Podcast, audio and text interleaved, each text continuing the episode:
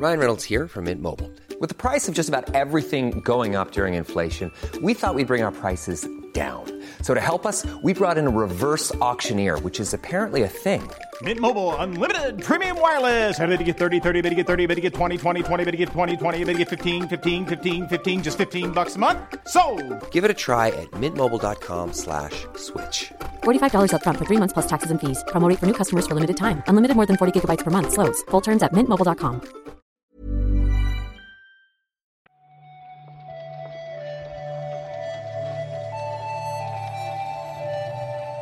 Buenos días, bienvenidas y bienvenidos a una recarga activa más. Hoy es viernes 4 de junio de 2021, oficialmente el último viernes antes del E3. Como bien sabemos, yo soy Víctor Martínez, estoy aquí con Marta Trivi. ¿Qué tal, Marta? Hola Víctor, pues un poco menos emocionada por el E3 que, que Pep y tú, pero, pero muy contenta por el viernes. Eh, bueno, pues mira, al final todo- todos ganamos, vaya, win-win situation se llama esto. Vamos a comentar la actualidad de los videojuegos, si quieres, ¿vale?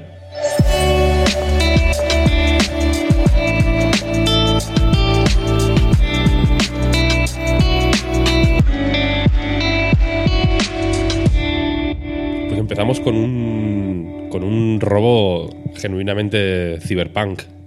Que se me disculpe la broma. Pero la cuestión es que si, si os acordáis, hace un tiempo salió un grupo de hackers que habían eh, se habían hecho de alguna manera ilegítima, evidentemente, con el código fuente de una serie de juegos de CD Projekt, entre ellos precisamente Cyberpunk 2077, pero también está The Witcher 3, eh, Thro- Thronebreaker, hay varios, vaya, una cantidad importante de material pues, que obviamente mm, es confidencial y no estaba pensado para distribuirse. Y este grupo ahora ha puesto a disposición del público eh, todo, todo este código fuente que habían robado, creo que se puede decir, eh, mm, sin, sin supuestos, ¿no? En realidad. Y lo, está, y lo está poniendo a la venta a cambio de una donación de 10 dólares. En su día, si os acordáis, la cosa fue un poco distinta porque pusieron la, to- todo el código en la dark web, en una, pues en una especie de eBay Darks, eh, con un precio de salida de un millón de dólares y un precio de compra eh, directa de 7 millones. Al final se retiró porque llegaron a un acuerdo con alguien, no se supo muy bien qué había pasado, pero bueno, se retiró ese código y ahora ha vuelto. Y ha vuelto, aparte, con sorpresa, porque para demostrar la legitimidad de su, de, pues de su hazaña, por así decirlo, han publicado también el- los SDK, o sea, los kits de desarrollo eh, de software de eh, Play 5, Xbox y Switch. Menudo, menudo haste.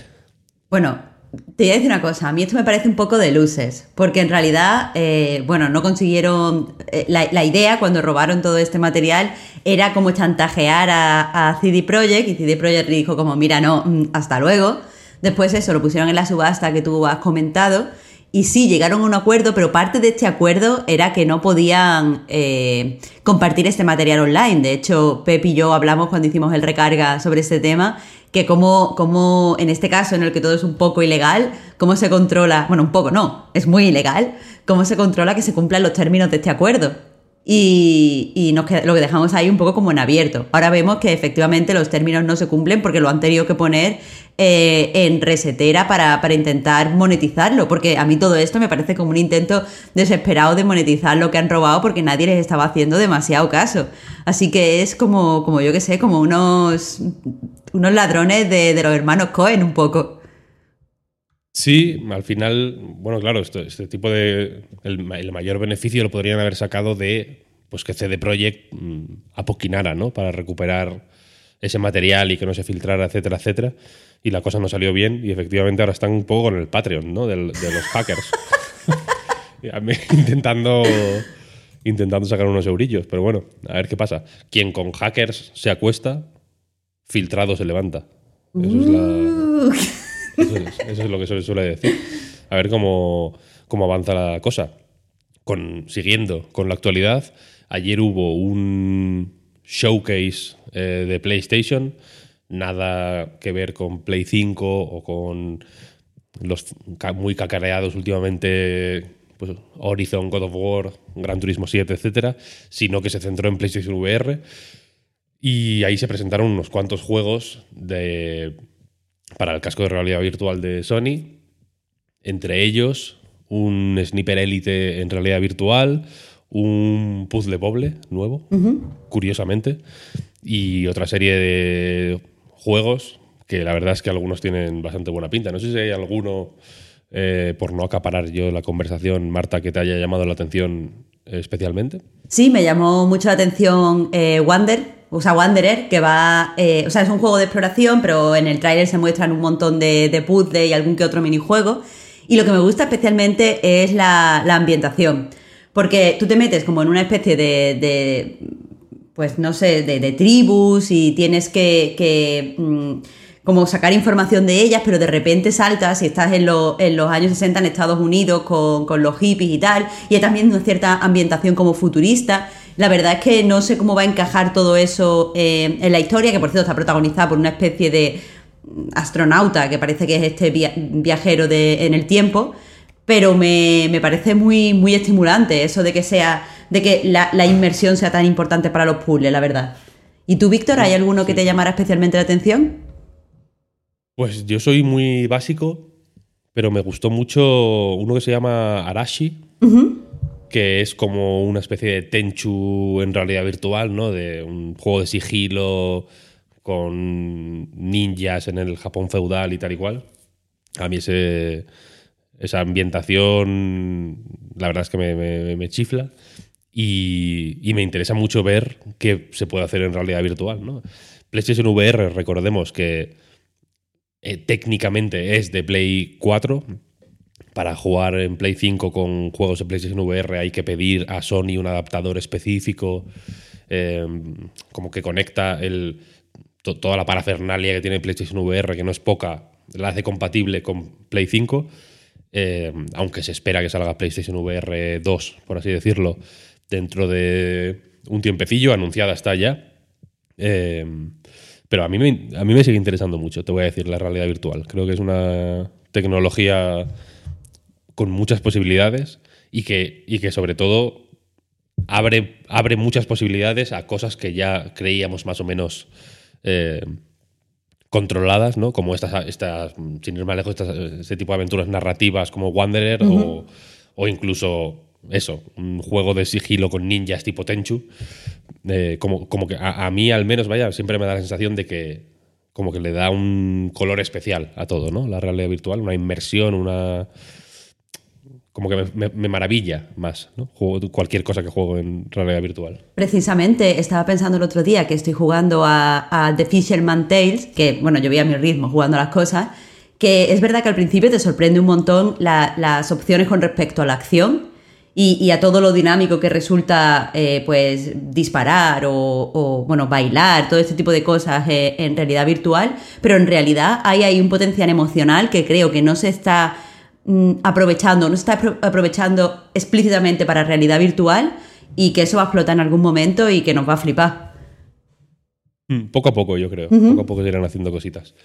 Eh, lo que explotó fue, como sabes, el juicio. Eh, un enlace explosivo.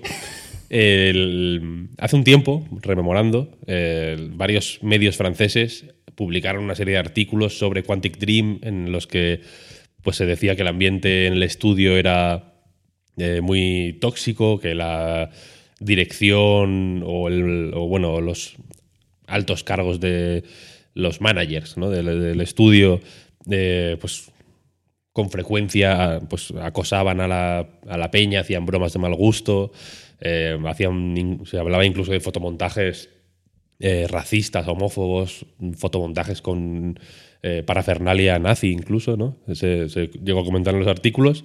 Y los pasados 27 y 28 de mayo, efectivamente, se celebró el juicio entre Quantic Dream como acusación y Le Monde y Mediapart, que son dos de los medios que publicaron eh, estas informaciones sobre el estudio.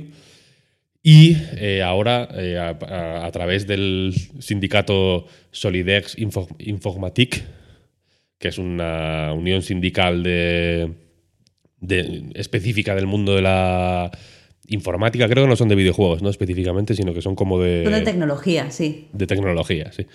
Eh, pues han publicado un, un pequeño resumen ¿no? de cómo fue el, el juicio y al parecer entiendo que la entiéndase ¿no? que la visión aquí está un poco sesgada entiendo eh, contra Quantic Dream vaya pero aún así hay una serie de declaraciones por ejemplo de David Cage eh, hablando de, su honor y de cómo este tipo de casos interfieren en, sus, eh, en su rendimiento fi- financiero, etcétera, que son bastante jodidas, ¿no?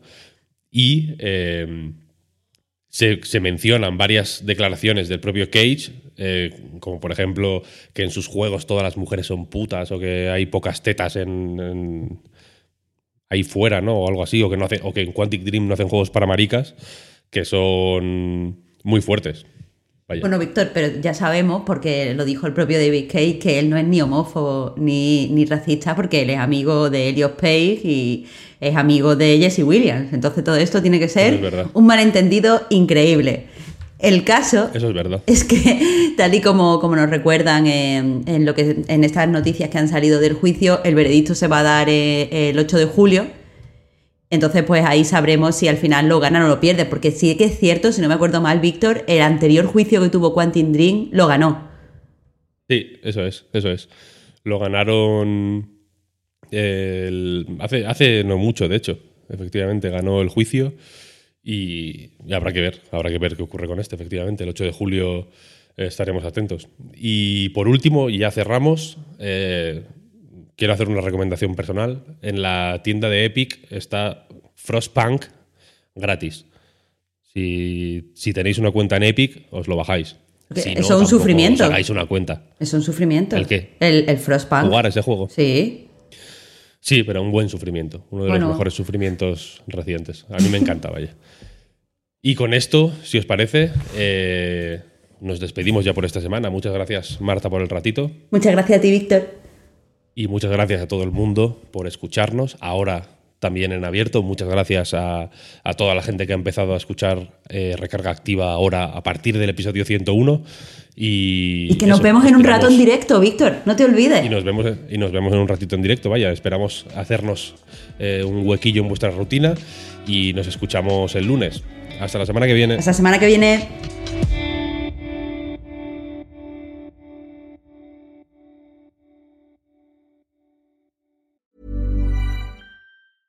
Hey, I'm Ryan Reynolds. At Mint Mobile, we like to do the opposite of what Big Wireless does. They charge you a lot, we charge you a little. So naturally, when they announced they'd be raising their prices due to inflation, we decided to deflate our prices due to not hating you.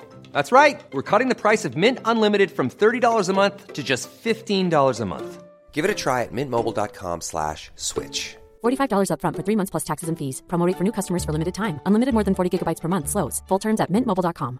I'm Sandra, and I'm just the professional your small business was looking for. But you didn't hire me because you didn't use LinkedIn jobs. LinkedIn has professionals you can't find anywhere else, including those who aren't actively looking for a new job but might be open to the perfect role, like me.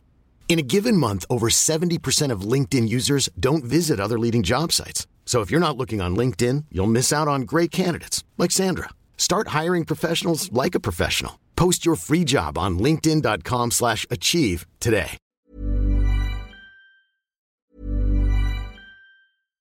Hi, I'm Daniel, founder of Pretty Litter. Cats and cat owners deserve better than any old-fashioned litter. That's why I teamed up with scientists and veterinarians to create Pretty Litter. Its innovative crystal formula has superior odor control and weighs up to 80% less than clay litter.